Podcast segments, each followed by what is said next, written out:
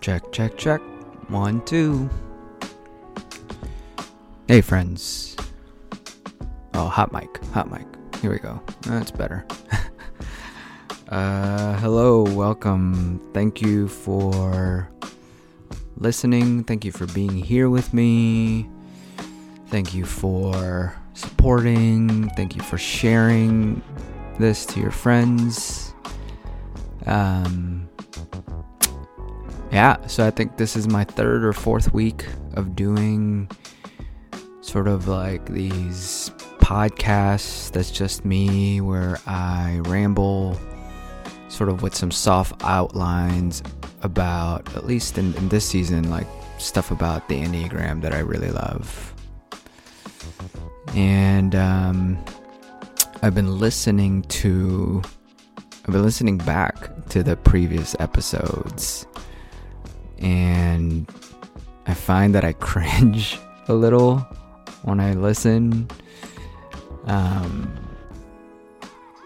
there's this uh, there's this post there's this Enneagram post the the other day that said creativity and analysis can't be done at the same time. They are two different practices. Um, but I can't help um, but do that sometimes. Um, you know, to, to, to sort of try to do it at the same time. There's this sort of voice, this part of me that says, Who is this dude? Who is this dude on the mic sharing some stuff, like thinking he's cool and whatever, and thinking he has value to offer? And um, yeah, like I, I listen I listen back to these previous episodes, and I'm just like, man, like what am I doing? What is what am I up to? Who even loves this? Who even cares about this? Uh, yeah, and um, yeah, and so you know, when I give space to listen to that voice, that part of me, it's the I don't know, it's the it's the part of me that's afraid to to be seen. It's the part of me that's afraid to like really show myself who I am. Or who I'm becoming, I should say. we're always becoming. You know, we're more than just the the sum of our memories and past. We are um we are always becoming. So so yeah, you know, that's the part of me that's afraid. And and I got to be okay and just, you know, like bring some tenderness to that part of me and and be okay with that and just keep going and keep creating for creation's sake. So that's where I'm at. That's what's real. That's what's present for me today as I go into what I'm about to share. So speaking of what I'm about to share, the the title of this episode, I actually don't even know the title yet. I'm going to probably title it after this after I talk um, but it will have to do with the three brains that we are three brained beings, right? And so, in the Enneagram, part of what I found really accessible and provided some depth around this uh, modern model of human experience based on ancient wisdom um, is the part of that framework asserts that we have intelligence centers, and we have three specific intelligence centers. We have the head, the heart, and the body. And while all of us, all of us have access to this and to, to all three intelligence center, all of us can use them um, all of us also have a dominant sort of home, right? So for me, my home intelligence center is the the head, right? That's where I live. And I've got family members who live in the heart, and I've got family members who live in the body. That's their sort of home intelligence center.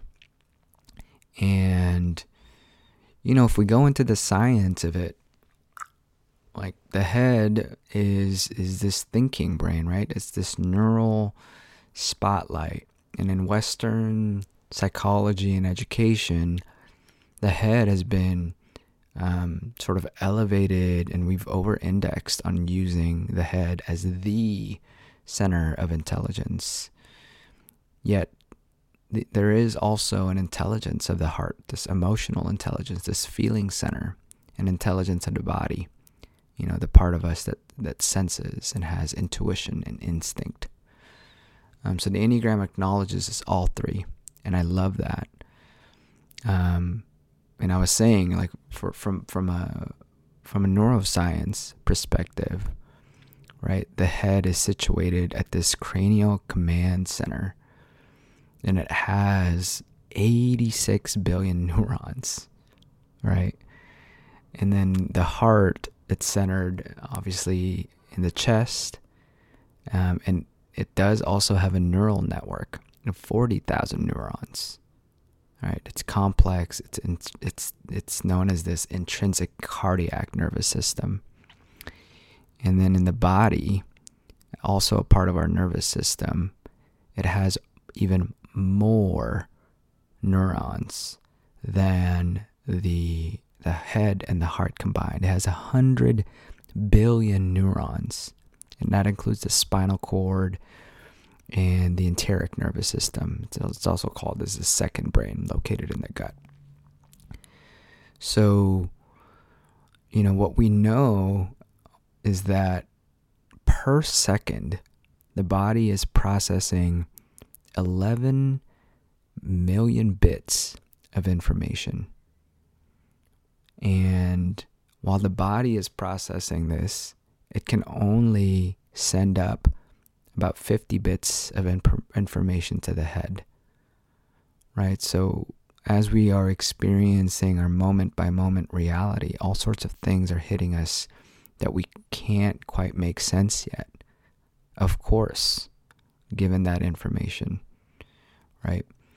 And so, I love the Enneagram for this because it does give us a framework in which we can work with our entire body you know, all three intelligence, centers of intelligence, get to know them and integrate them into one. Right? And my process has been getting to know my dominant center of intelligence, which is the head. Um, I lead with the type 7. And then through the Enneagram work, um, allowing myself to to feel into what my heart center sounds like and feels like and what it's saying to me, and same as the body center.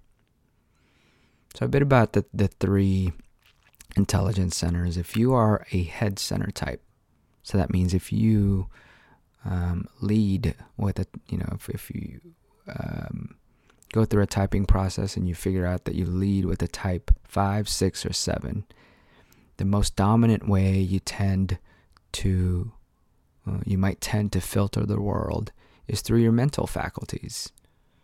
Right? You're always in your head, organizing, planning, rationalizing, intellect, intellect, intellectualizing, right? And, and, and sort of the head, um, the, the sort of function of the head is, is predictability, finding opportunity, safety, certainty.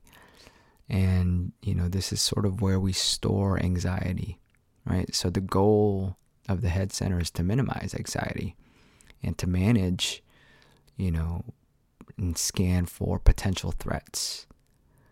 And through this sort of mental model processing of an analyzing and envisioning, imagining, and planning, we can get a sense of, again, security and safety. So that's what the head head type might lead with. If you lead with the type with the types two, three, or four on the Enneagram, which is the heart center. If you're a heart center type, um, you tend to perceive the world through the filter of your heart, of your emotional intelligence, the feeling center. These are the most attuned folks in the world. They're attuned to the mood and feeling state of others. And there is this sort of back and forth feeling state in which they're kind of moving through the world so that they can get their own needs um, for approval and contact and relationship. So, more than any other type, the heart centers really depend upon recognition and approval of others. They're other oriented to support um, their sense of self esteem and to really fulfill this this desire for connection and for love. So so in order a lot of folks in the heart center in order to receive that approval or recognition that they're looking for out there in the external world, they they might tend to create an image of themselves. Right? They might tend to sort of always be hedging around other people's perception so that the image that they're putting out there will uh, perhaps get them accepted and feel special.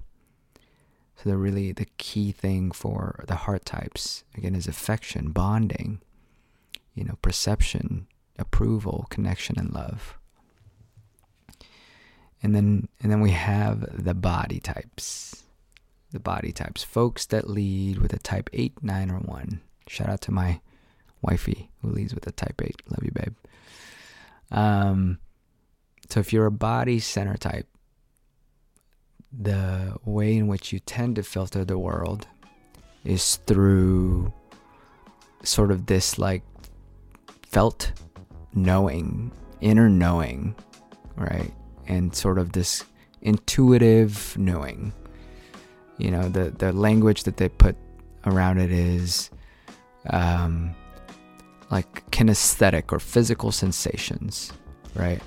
So the personal position um, and and power, right? Those those tend to be sort of really important to body center folks, like where they are in their environment and where other things are in their environment. So there's sort of this unconscious strategy to assure that their place in the world is stable and strong and firm and there's there's there's a there's a tendency to minimize sort of this discomfort or inner conflict as they relate for the world. So harmony is really important to body centers. Harmony and belonging, comfort, protection, alignment. These are the things that are really important to to body centers. So so yeah, how to apply this, how to work with it. You know, what are what are the steps to, to really start to apply this? One, just like don't overthink the information I'm giving you. Just let it wash over you. You know, let it be let it be what it is. And, and the thing that really started to help me out was doing a lot of meditation and stretches. Uh, I'm 38 now, but when I turned 30, one of my goals was to touch my toes. I hadn't been able to stretch and touch my toes. So I started stretching before I turned 30. And, you know, what sort of started as a challenge to just touch my toes ended up being this like really rich experience to start to get connected to my body. And then I started to really enjoy it.